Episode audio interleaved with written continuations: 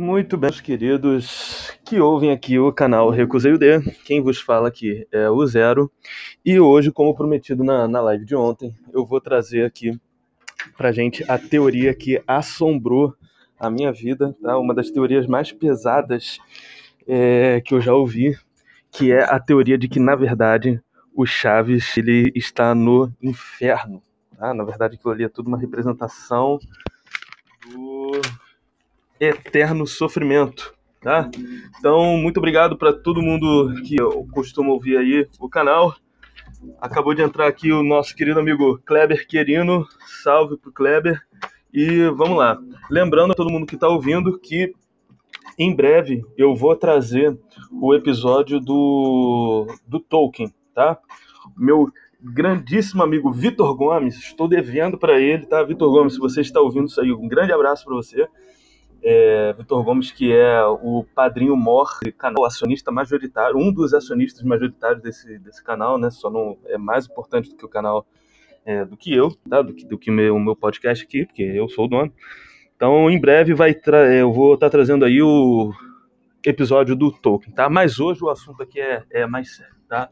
Vou botar de fundo aqui, até não sei se dá para ouvir. Por favor, vocês deixem seus comentários aqui, tá? Na, na, na live.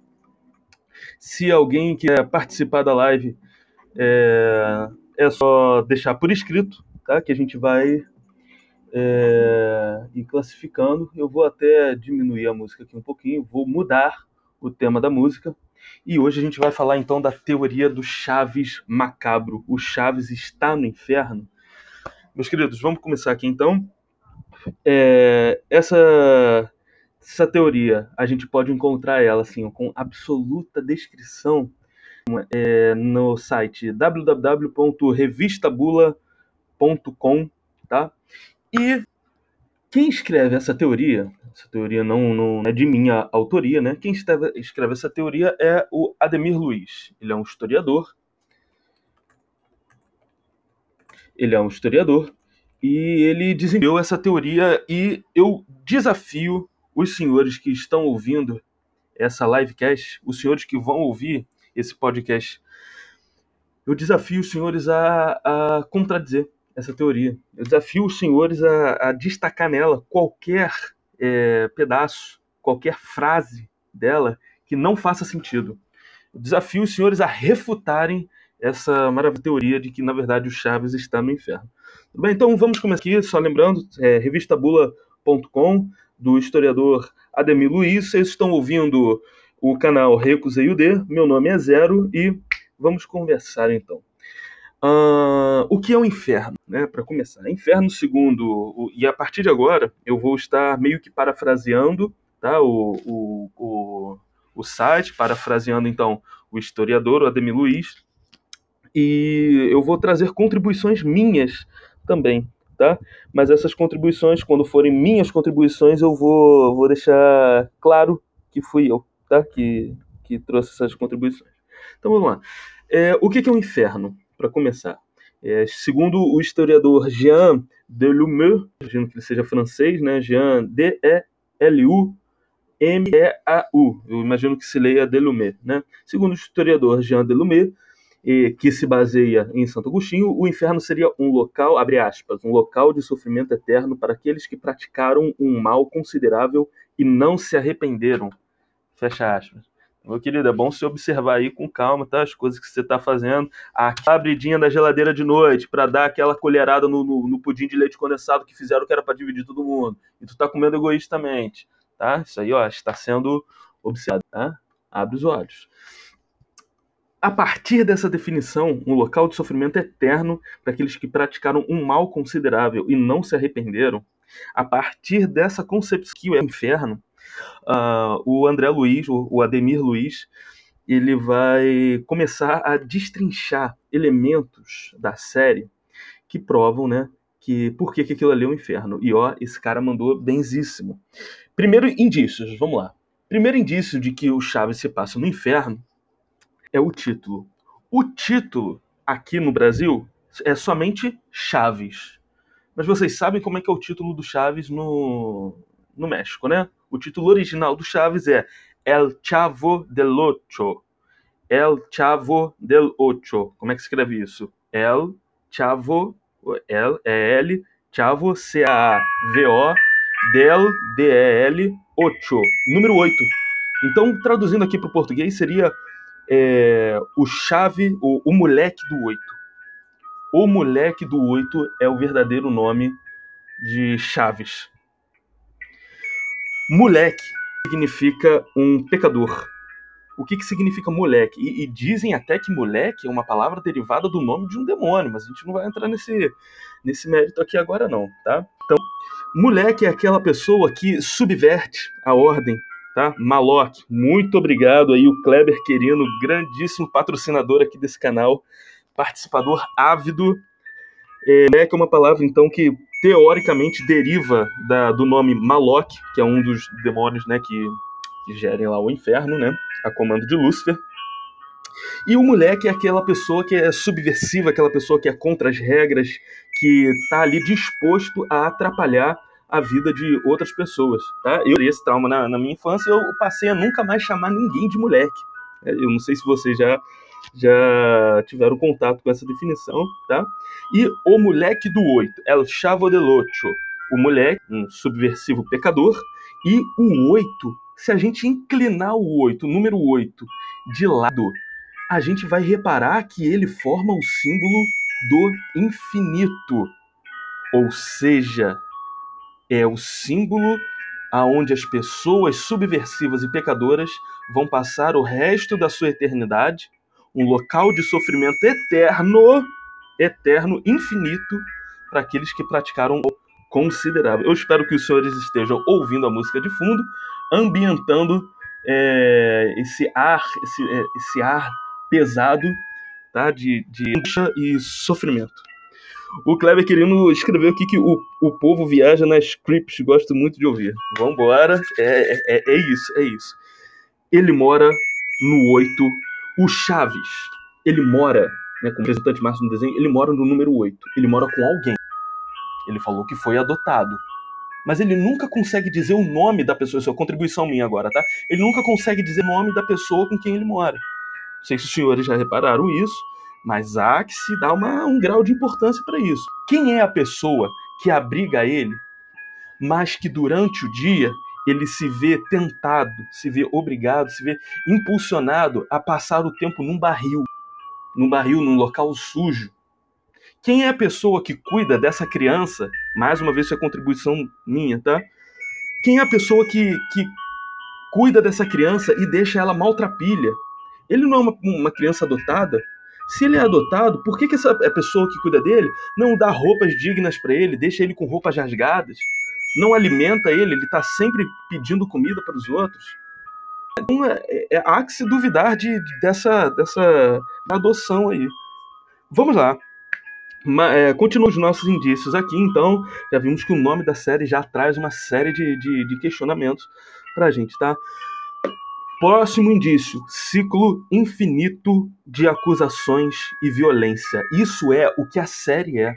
A gente tem uma visão muito inocente, né, muito infantilizada do Chaves, é, justamente pelo período que a gente via é, essa série, mas... a série é isso, não tem como negar. É um ciclo infinito de acusação, violência, acusação, violência. De que modo? Ela se estrutura assim.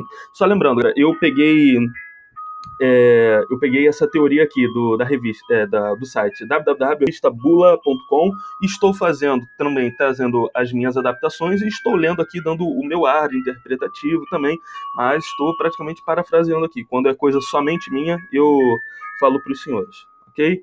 Então vocês estão aqui no, no podcast do zero, o podcast se chama Recusei o D, muito obrigado por estarem me ouvindo, é, participem, deixem seus comentários aqui, tá? Só clicar no balãozinho com os trinhos, vocês conseguem escrever e vamos seguindo. Por que que Chaves é um ciclo infinito de violência e acusações e violência, acusação e violência? Vamos imaginar assim, não é difícil a gente imaginar as situações que acontecem dentro do, do seriado. Por exemplo, ó, é, brincando, as crianças começam a discutir. Elas sempre brigam na hora das brincadeiras dela, né? E aí a Chiquinha... aí pode acontecer algumas coisas, né? Que não fogem muito disso aqui, ó. A Chiquinha ou o Chaves batem no Kiko, que vai chamar a mãe dele, ou as crianças brigando atrapalham ou quebram algo da vila.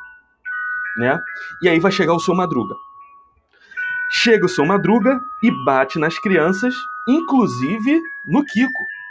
Mas às vezes ele nem bate no Kiko, às vezes ele nem encosta no Kiko, às vezes é só as crianças que bateram no Kiko.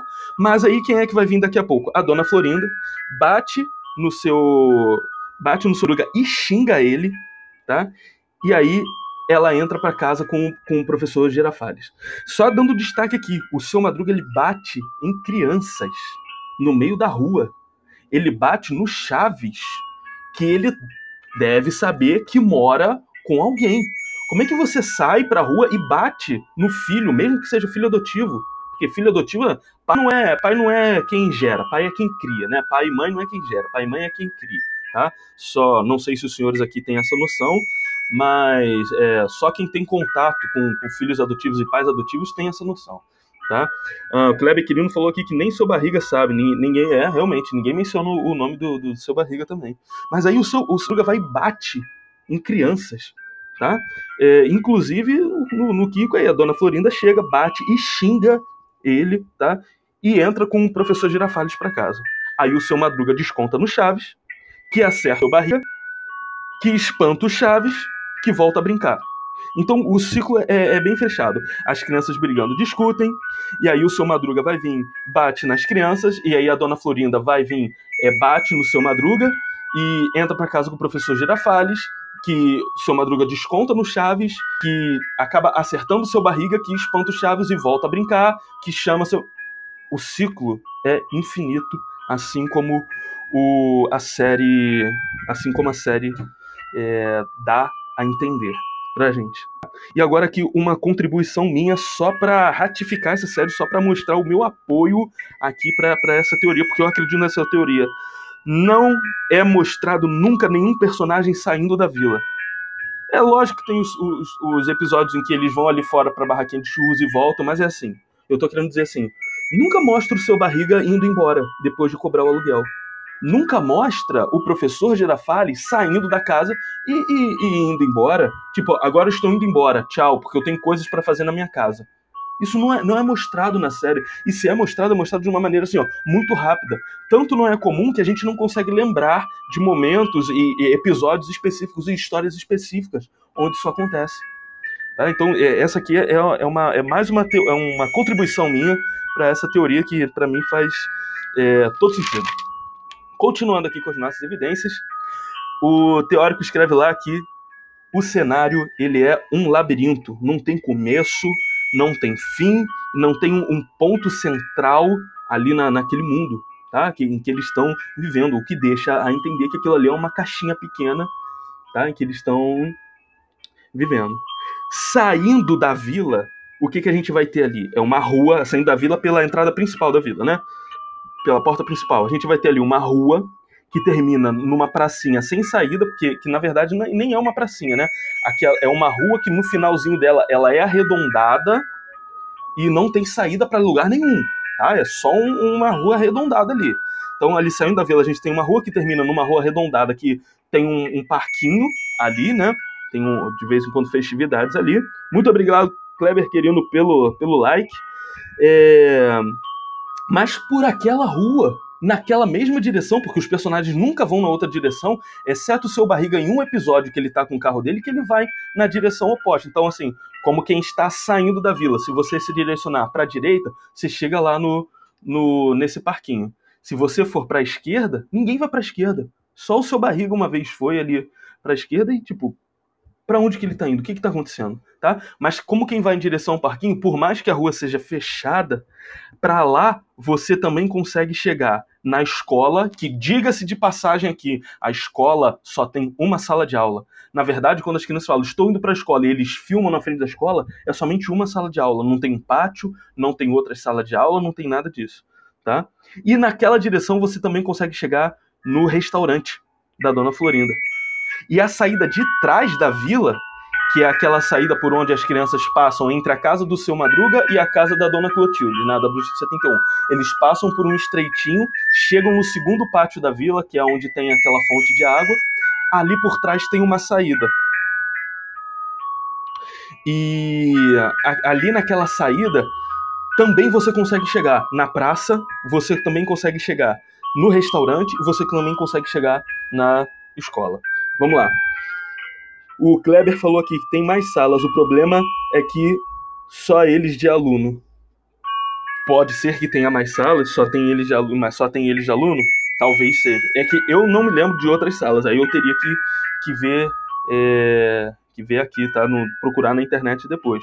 E eu não sei se aquilo ali, eu lembro de algumas estruturas, mas não sei se significa que são salas é, de fato ali. Mas tudo bem, muito obrigado, Kleber, isso aí já, já fica um, uma indicação aí pra gente procurar. Beleza? Então, o cenário é um labirinto. É infinito. O cenário, o cenário ali não tem fim. Beleza? Vamos lá. Próximo indício aqui. Cada personagem é um pecado. Kleber perguntou aqui. Se lembra do dia da aula do Seu Madruga? Hum, lembro que o Seu Madruga foi pra lá. Lembro sim. Lembro dessa aula sim. Termina de escrever aí, Kleber. Enquanto eu falo aqui é sobre cada personagem ser um pecado. O que, que o teórico lá...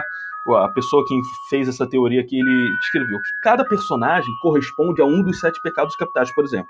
Chaves, vamos lá, vou começar pelo principal do desenho. O Chaves, ele representa a gula. Ele sempre está com fome, ele sempre quer comer. E o que, que o Chaves quer comer? Sanduíche de presunto, que é um alimento derivado do porco. O porco que lá no Antigo Testamento, na Bíblia, foi um animal que Deus proibiu o povo dele de, de comer, tá? O Chaves chama o professor Girafales de mestre linguiça, também um alimento derivado do porco, tá? Então a gente pode reparar aqui que o Chaves está envolvido sempre com a gula e ele está lá sempre relacionado com o pecado que é comer a carne de porco lá para o Antigo Testamento. Tá? Segundo, Seu Madruga, Madruguinha, ele está diretamente relacionado com o pecado da preguiça. Tá? O Seu Madruga, e o cara vai mais fundo aqui, o Seu Madruga ele está devendo quatorze meses de aluguel, que nunca se tornam quinze meses de aluguel em todo o tempo da série. Nunca se torna quinze meses de aluguel e tem mais. O cara escreve catorze é sete mais sete. E a Bíblia dá a entender pra gente que o sete vezes sete ou setenta vezes sete nos dá a impressão do infinito, assim como o oito deitado de lado. Vamos para o próximo personagem aqui, Seu Barriga. Seu Barriga, ele é o pecado da ganância. Ele cobra o aluguel mensal quase todos os episódios. Mas não era para ele aparecer de tempos em tempos? Mas em quase todos os episódios ele aparece, tá? Cobrando o aluguel que era mensal, tá? O fato dele apanhar faz parte da sua punição eterna. E aqui, ele, aqui eu acho que ele deu uma, uma, uma voada, mas tudo bem. Vamos, vamos, vamos lá, vamos lá. Ele, o seu, o seu barriga, ele tinha uma Brasília. É o carro que ele usava, né? E essa Brasília remete diretamente ao Brasil, o país da corrupção. E ele, como um homem de negócios, provavelmente estava envolvido com casos de corrupção aqui é, no Brasil. Tá? Aqui eu acho que ele pode ter dado uma viajada, mas mérito para o autor da, da teoria aqui, que conseguiu fazer essa relação sensacional. Então até agora a gente tem Chaves sendo a gula, Seu Madruga, preguiça, Seu Barriga, a ganância. Vamos ver aqui o que, que o Kleber Querino escreveu. O professor Giravalis, conversando com a dona Florinda, mostra umas salas, porém nunca tem ninguém. Seu Madruga trampa pra caramba. Maneiro, Kleber. Muito obrigado pela contribuição aqui, tá? Com, com, com, a, com a teoria. Então, quer dizer que tinha, sim, mais salas lá naquela escola, mas só tinha aquilo de aluno. A gente vai falar isso daqui a pouco, tá? E só ter aquilo de aluno só, só mostra pra gente como é que essa teoria tá, tá, tá coerente, tá? Tá correta até agora. Eu acredito nisso. Eu acredito nessa teoria. Então, vamos lá. A gente teve até agora Chaves, a gula, Seu Madruga, preguiça, Seu Barriga, ganância. Próximo, Kiko. Kiko, ele é a representação do pecado inveja, tá? Aqui eu, eu vou ter... O Kiko, ele sai de casa, ele vê as crianças brincando com um brinquedo, ele vê o Chaves puxando por um barbante uma lata com quatro tampinhas de garrafa pregada. Ele fica com inveja disso. E aí ele entra, pede... pega o seu brinquedo novo, puxa o seu brinquedo novo e faz questão de esfregar na cara do Chaves. E ele não satisfeito, ele, ele brinca, brinca, brinca. E se o Chaves mudar de brinquedo, ele vai mudar de brinquedo também. Isso é inveja. E aqui tem uma contribuição minha. O Kiko, ele não se importa com o dinheiro da mãe dele. Ele não se importa. Porque quando ele não tem um brinquedo, ele vai e pede pra mãe. Mãe, eu quero brinquedo, eu quero dinheiro, quero dinheiro, quero dinheiro, quero dinheiro. Quero... Ele é cego. Tudo bem que ele pode ter a melhor condição financeira ali da, fila, da vila. Mas ele, ele não se importar com o dinheiro da mãe, mas que, que espécie... Isso faz parte do tormento eterno da Dona Florinda, tá? Vamos seguir aqui. Chiquinha. Chiquinha é o pecado da raiva, tá? A Chiquinha sempre se irrita. Ela é sempre a primeira a se irritar. Quando ela não própria não causa a confusão na vila. Porque ela se enfia numa situação, se irrita de forma gratuita e vai lá reclamar com o pai dela. Tá? Então a Chiquinha representa aqui o pecado da raiva. Dona Clotilde, número seis, ela é a vaidade. A Dona Clotilde está sempre se arrumando, está sempre querendo se botar para cima. A Dona Clotilde está sempre querendo dar em cima do seu Madruga, é, mostrando para ele que fez um bolo e está querendo mostrar as habilidades dela para o seu, pro seu, pro seu Madruga. Tá? Então ela é a, é a vaidade. E não à toa... O Roberto Bolaños, que é o Chaves, né, que é quem cria a série, o Roberto Bolaños chamou ela, uma ex-miss, para representar logo quem? O pecado da, da vaidade. Tá certo? Aqui a gente vai ter um, um, uma conexão, vamos dizer assim. A bruxa do setenta e um, que é a Dona Clotildes, ela é a bruxa do setenta e um. Meus amigos, meus queridos ouvintes, bruxa do setenta e um, bruxa do sete um, sete mais um dá oito. O oito virado de lado é o símbolo do infinito, tá? E falando em infinito, a gente tem aqui o último pecado, que é a luxúria, que é representado pela Dona Florinda e pelo professor Girafales. Eles que sempre querem, é, eles que sempre querem Uh, está ali cometendo, namorando, vamos botar assim, de uma maneira mais leve, eles que sempre querem estar ali namorando, mas será que eles conseguem? Será que eles não conseguem? Eles querem sempre estar, né, envolvidos nesse ambiente é, amoroso, apimentado, tá? E ele reforça ainda o tema de música lá do, do, da Dona Florinda e do professor Girafales, pananana, aquilo ali é o tema do filme E o Vento Levou. E o Vento Levou.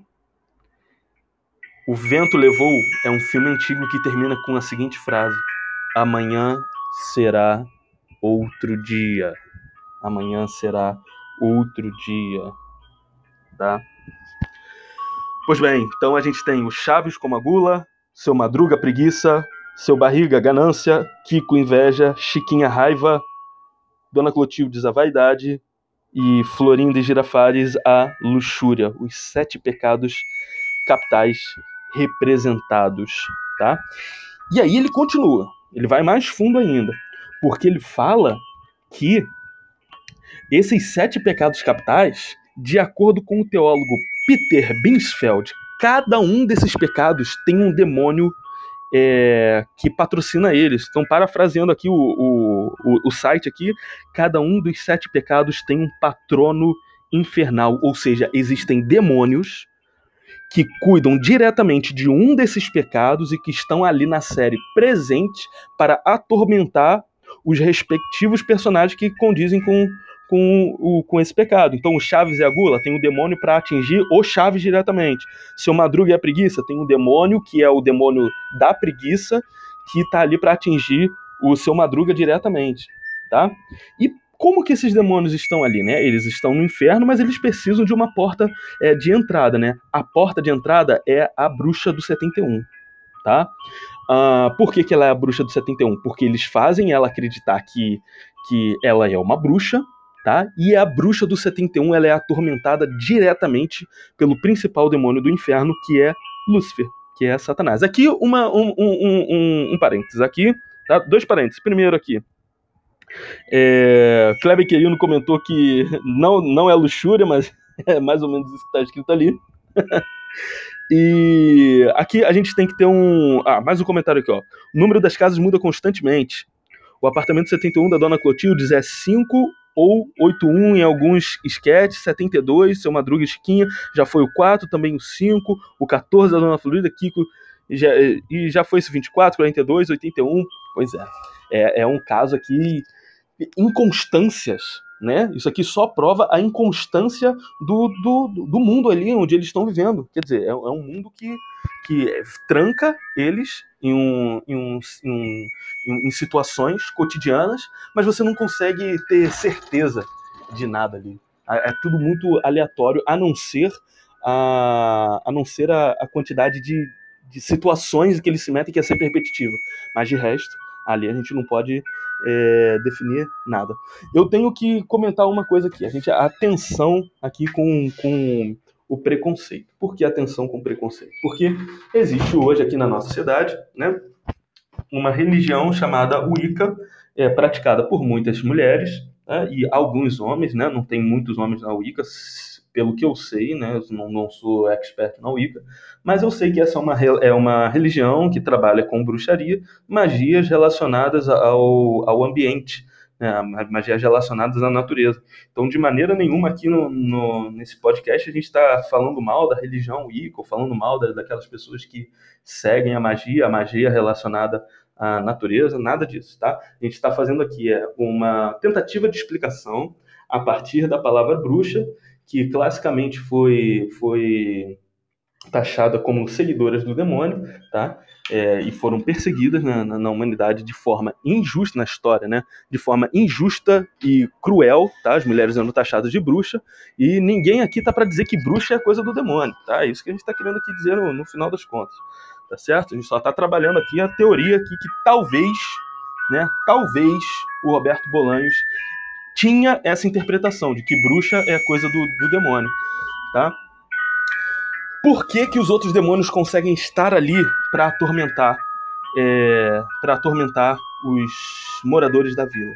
Porque a bruxa do setenta e um, por mais que a casa dela mude de número, mas ela continua sendo a bruxa do setenta e um, ela possui um animal de estimação.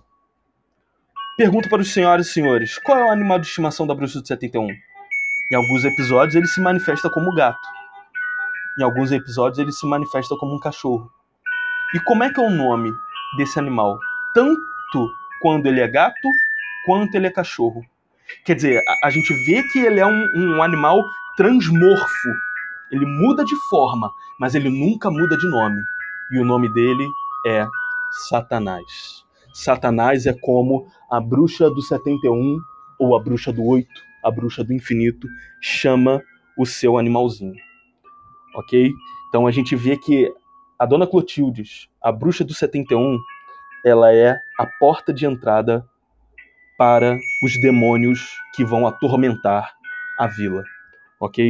Então, de acordo com o teólogo Peter Binsfeld, que é o que está dizendo aqui no, no site, cada um dos sete pecados tem um patrono infernal. Quais são esses pecados? Primeiro, Lúcifer, Satanás.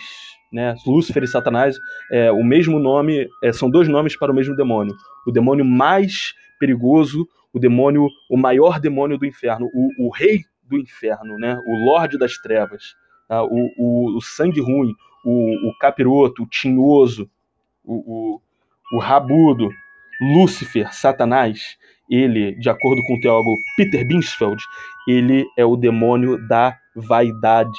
E se a gente for observar a teoria cristã, foi Lúcifer a princípio, né, que significa anjo de luz, ele era um anjo que Deus criou, né, não essa classificação, ele era um arcanjo, acho, se não me engano, ou um querubim, alguma coisa assim, que Deus criou, mas que ele se sentia, é, ele era o mais bonito e cantava muito bem, e aí ele se sentiu maior do que os outros anjos, e Deus fez ele cair do céu aqui para a terra. E aí, por causa da vaidade dele, ele caiu de Deus e, e ele mora agora no inferno para atormentar a gente. Então, Lúcifer, Satanás, é o demônio que toma conta da vaidade. E ele se direciona para Dona Clotilde. Ele é o animal de estimação da bruxa do setenta e um. Asmodeu é o demônio da luxúria. Então, a gente vê que Satanás está presente na série. Lúcifer está presente na série, encarnado no animalzinho da Dona Clotilde. Asmodeu é o demônio da luxúria, o demônio dos prazeres da vida. Ele está encarnado na série? Está encarnado na série como Hector Bonilla, aquele ator famo- famoso que quando entra na série desvencilia os casais. Aquele ator famoso que quando entra na série vai enfeitiçar a Dona Florinda, tá? Para ela deixar de olhar para o professor Girafales. Então, Hector Bonilla, na verdade, é a encarnação de Asmodeu, entre aspas, né? Belzebu. Belzebu é o demônio que lida diretamente com a gula. Quem é Belzebu na série?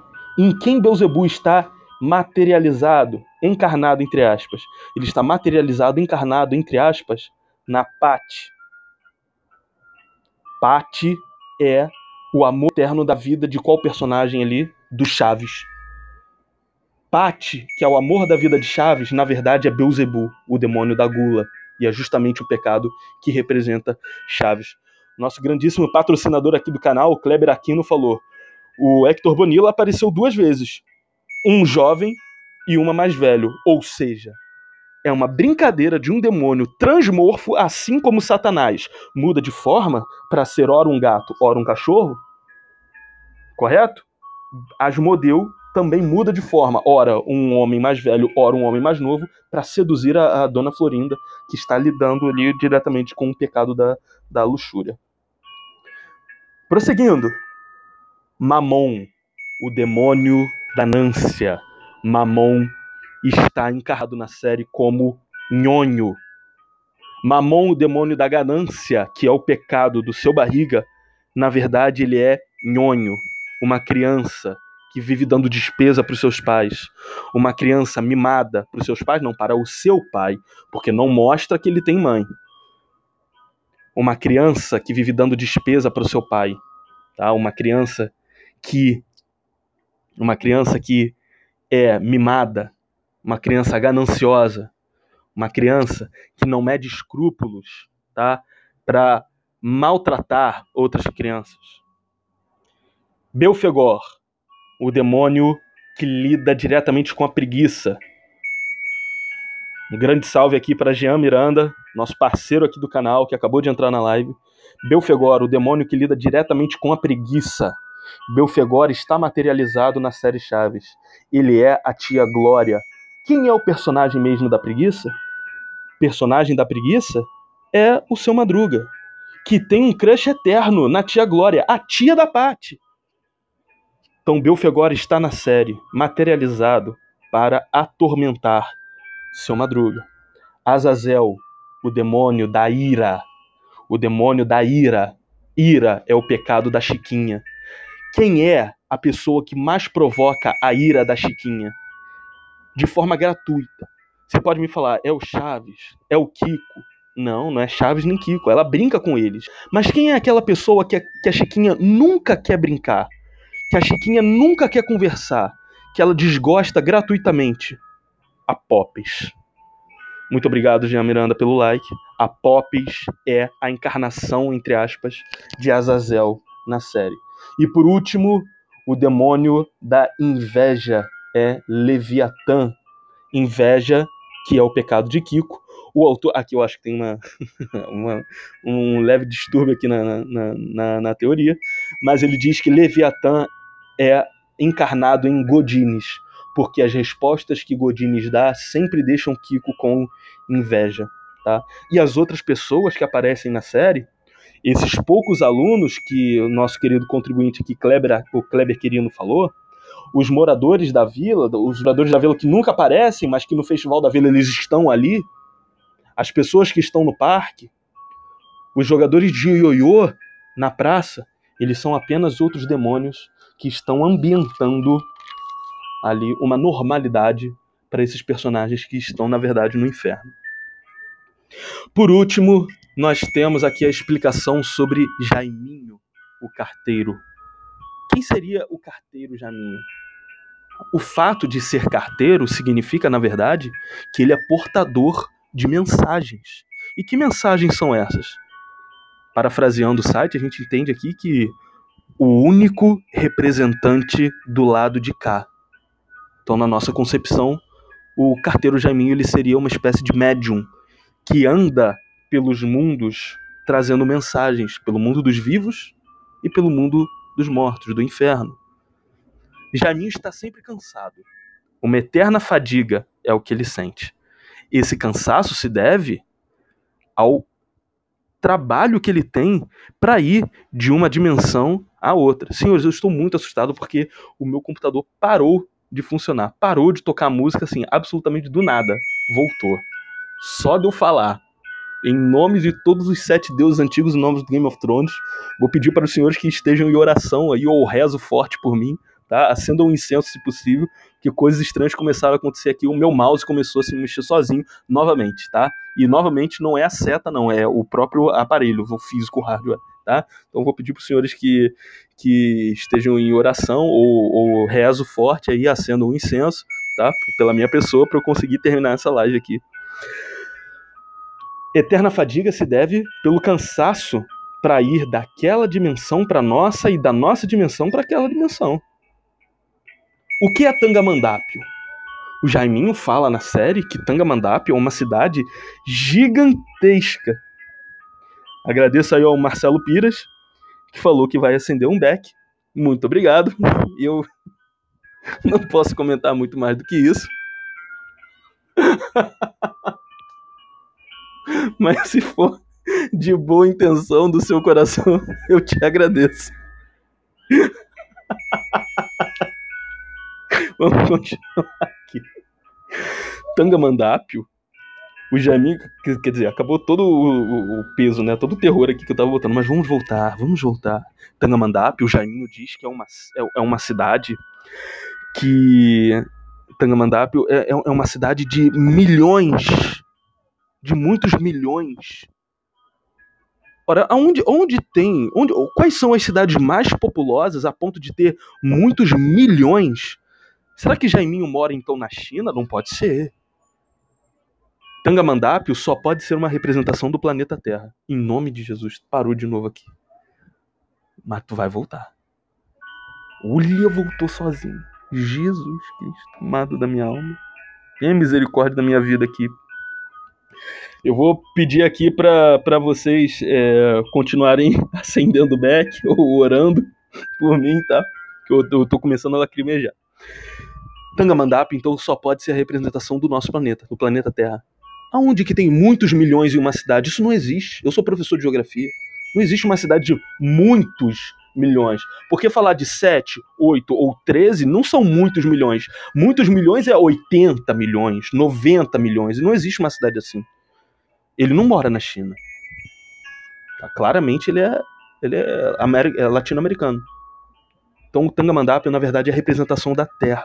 As cartas que Jaiminho carrega na sua bolsa seriam, na verdade, psicografias. Mensagens que os mortos estão escrevendo para o mundo dos vivos. Mensagens dos vivos para o mundo dos mortos. Tá? E a bicicleta de Jaiminho, na verdade, seria um totem. Assim como no filme A Origem. E aqui vale uma pequena explicação para os senhoras e senhores que não viram é, o filme A Origem. O filme A Origem, ele é um filme onde você, através de uma máquina específica, em indução por elementos químicos, você consegue se, conec- se conectar com a mente de outra pessoa, você consegue entrar no sonho de outra pessoa e você consegue interagir com a outra pessoa dentro do sonho dela, tá? Mas para você não se perder nesse mundo dos sonhos o tempo todo, você tem que estar segurando na, no, no ato, no momento em que você estiver no sonho de outra pessoa, vocês precisam estar conectados na mesma máquina, né, usufruindo do, do mesmo produto químico, mas para isso acontecer, para você não se perder no mundo dos sonhos e, e ficar adormecido para sempre, você precisa estar segurando algo físico na sua mão enquanto você dorme, algo que só você sabe o formato, a sensação e o peso. E o filme chama isso de totem, porque assim você consegue acordar de novo. Então o totem de um personagem nesse filme é um dado, um dado viciado. Por que um dado viciado? Porque o dado viciado, ele tem ali internamente, né, dentro do seu corpo, um peso específico em uma parte que faz ele sempre mostrar o mesmo número, número seis, número dois. Tá? Então esse personagem, ele usa um dado viciado, que é um pouquinho mais pesado que um dado normal, como totem, porque só ele sabe a sensação de segurar aquele objeto. Tem um outro personagem que tem como totem um peãozinho, um peãozinho de mão. Não aquele que a gente enrola uma corda, mas aquele que a gente gira com o dedo. E só ele sabe o peso e a sensação. Teoricamente, a bicicleta de Jaiminho seria o totem que ele usa para não se perder nos mundos. Vocês já repararam que Jaiminho carrega sua bicicleta para tudo que é lugar? Que é contribuição minha. Jaiminho na vila está com sua bicicleta. Mas Jaiminho dentro do restaurante da Dona Florinda também está com a sua bicicleta. Como é que pode ter lógica um carteiro entrar com sua bicicleta dentro do restaurante? Não tem sentido. Nada nesse universo do Chaves faz sentido. Nada nesse universo que Roberto Bolaños, Roberto Bolaños criou tem que fazer sentido. Porque, na verdade, Roberto Bolaños foi a primeira pessoa que conseguiu com maestria, primeira pessoa que conseguiu com excelência mostrar em forma de imagens, de áudios, tudo o que acontece no inferno. Nós vamos fazer aqui uma pequena revisão rápida, tá, da teoria do Chaves, para poder finalizar esse áudio. Agradeço aí ao Marcelo Piras pelo like e vamos fazer aqui um pequeno apanhado, uma revisão. Retirado do site www ponto revistabula ponto com, o historiador Ademir Luiz fez a teoria de que Chaves é um inferno. Inferno, um local de eterno sofrimento, aonde o título da série já nos mostra que El Chavo del Ocho, que é o título original, O Moleque do Oito, nos mostra que moleque, na verdade, significa pegador, pecato, pecador, pegador não, também pegador, né, porque pegagem demais é, é, é pecado, pecador, de acordo com as teorias cristãs, pecador, moleque significa pecador, contribuição aqui do nosso amigo Kleber Querino, palavra derivada, moleque, deriva de Maloc, um demônio, e oito, símbolo da eternidade. Chaves, o personagem principal, mora no número oito porque alguém que não cuida dele, não troca suas roupas, não dá comida, o adotou. Ele tá sempre com fome e sempre com roupa rasgada. Continuando nosso resuminho aqui. Ciclo infinito de acusações.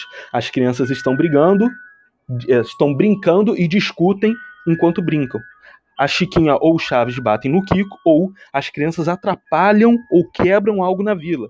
Chega o seu Madruga e bate em crianças. E bate em crianças que não são parentes dele. Bate no Kiko. Bate no Chaves, que não são filhos dele. Dona Florinda vai vir, bate e xinga ele e entra para casa com o professor Girafales. Seu Madruga desconta no Chaves, que acerta o seu barriga, que espanta Chaves, que volta a brincar, que volta a discutir com as crianças. Prosseguindo, nesse ciclo infinito, o cenário, que é um labirinto, não tem começo, não tem fim, não tem um centro. A saída da vila é uma rua que termina numa praça sem saída, mas por ali você vai para a escola e para o restaurante. E a saída de trás da vila, que é aquela que passa por aquele local onde tem aquele, aquele laguinho, também é o mesmo caminho. Em nome de todos os deuses, por que, que esse computador está parando, Jesus? Não pode parar assim. Cada personagem é um pecado. Chaves é a gula, seu Madruga é a preguiça, seu Barriga é a ganância, Kiko é a inveja, Chiquinha a raiva, Clotildes a vaidade, Florinda e Girafales a luxúria. Portadores do tema E o Vento Levou, que termina com amanhã será outro dia. Existem demônios na vila que tomam conta desses pecados, que são Lúcifer, Satanás, que é o demônio responsável pela vaidade. Ele se materializa no animalzinho da Dona Clotildes, da bruxa do setenta e um, bruxa do setenta e um, sete mais um, oito, símbolo do infinito. esse animalzinho que por hora é um gato, por hora é um cachorro. Asmodeu, o demônio que cuida da luxúria, se materializa em Hector Bonilla, que o nosso amigo Kleber Querino já fez questão de destacar aqui pra gente que ora é um jovem, ora é um adulto. Ele interfere diretamente na vida de professor Girafales e Dona Florinda, que querem se amar, mas não podem, porque Hector Bonilla seduz Dona Florinda. Belzebu, o demônio da gula, é Pati, que fica seduzindo Chaves. Mamon, demônio da ganância, é Nhonho, que atrapalha a vida do seu pai, Senhor Barriga. Belfegor, demônio da preguiça, é a tia da Pati, a tia Glória, que atrapalha a vida, seu Madruga. Azazel, demônio da ira, é a Popes, que inspira raiva na Chiquinha. Leviatã é a inveja, que é o demônio que se materializa em Godines para atrapalhar a vida de Kiko. As outras pessoas são apenas demônios que estão ali para manter a normalidade, entre aspas, da vida. O carteiro Jaiminho, para finalizar, é apenas um portador de mensagens. Ele é um médium que vai do nosso mundo para aquele mundo, afirmando que Tangamandápio é uma cidade de muitos milhões, mas que na verdade é a Terra, que ele está com uma eterna fadiga que ele quer evitar, porque ele já está cansado de ir da nossa dimensão para aquela dimensão.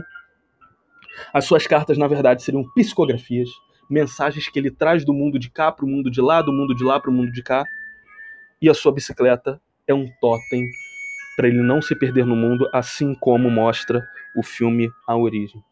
Senhoras e senhores, agradeço imensamente a presença de todos vocês aqui nessa pequena live, que foi, que teve a intenção de dar uma continuidade para a live de ontem, na qual eu disse que eu traria essa teoria, tá? E vim aqui cumprir minha palavra, lembrando que o tema da próxima live, que não vai ser hoje de noite, mas o tema da próxima live, para honrar o meu queridíssimo amigo Vitor Gomes, Vitor Gomes, será as minhas impressões e as minhas sensações sobre o Legendarium do Tolkien, especificamente Senhor dos Anéis, O Hobbit e o Silmarillion. Então, agradecendo aqui a todos os que participaram dessa live, I D um cinco sete um zero um seis oito, muito obrigado, Cláudia Elaine Pereira Silva, muito obrigado, Débora Frossardi, Patrick Machado, Leandro Brito, Gabriel Vitor, Eduardo Menezes, Jean Miranda, meu grande amigo, muito obrigado. Andrade, muito obrigado. Marcelo Pira, Marcelo Piras, que contribuiu aqui, dando suas... sua acendendo... acendendo uma erva específica em meu favor, muito obrigado. Vitória Bezerra, Marcos Aurélio, Marco Costa, Suelen Alves de Melo, Juliane Almeida, Kleber Querino, muito obrigado por ter contribuído, Isaac Pereira de Oliveira, Léo Gomes e Ivandro Rodolfo. Meus queridos, muito obrigado por vocês terem participado da, da live de hoje. Vamos aqui, uma pequena participação do Jean Miranda, somente uma pequena, porque eu já vou encerrar a live agora. Já, Miranda, aqui tá dizendo que você tá online. Você tá online aí? Já, Miranda, você tá... É, ao que parece, ele foi Olá. capturado. É, Oi, claro. Jean, você tá ouvindo? Você tá com a voz um pouco baixa. Claro. Tá, tá me ouvindo aí, cara? Tô, tô ouvindo agora. Diga aí, Jean, o que, que você achou dessa teoria do Chaves, Pô. na verdade, ser um inferno? Ah, ah, ah. Olha, sua voz tá um Cara, pouquinho... uma teoria meio louca. Não. É uma teoria meio doida, cara. Meio... E assim...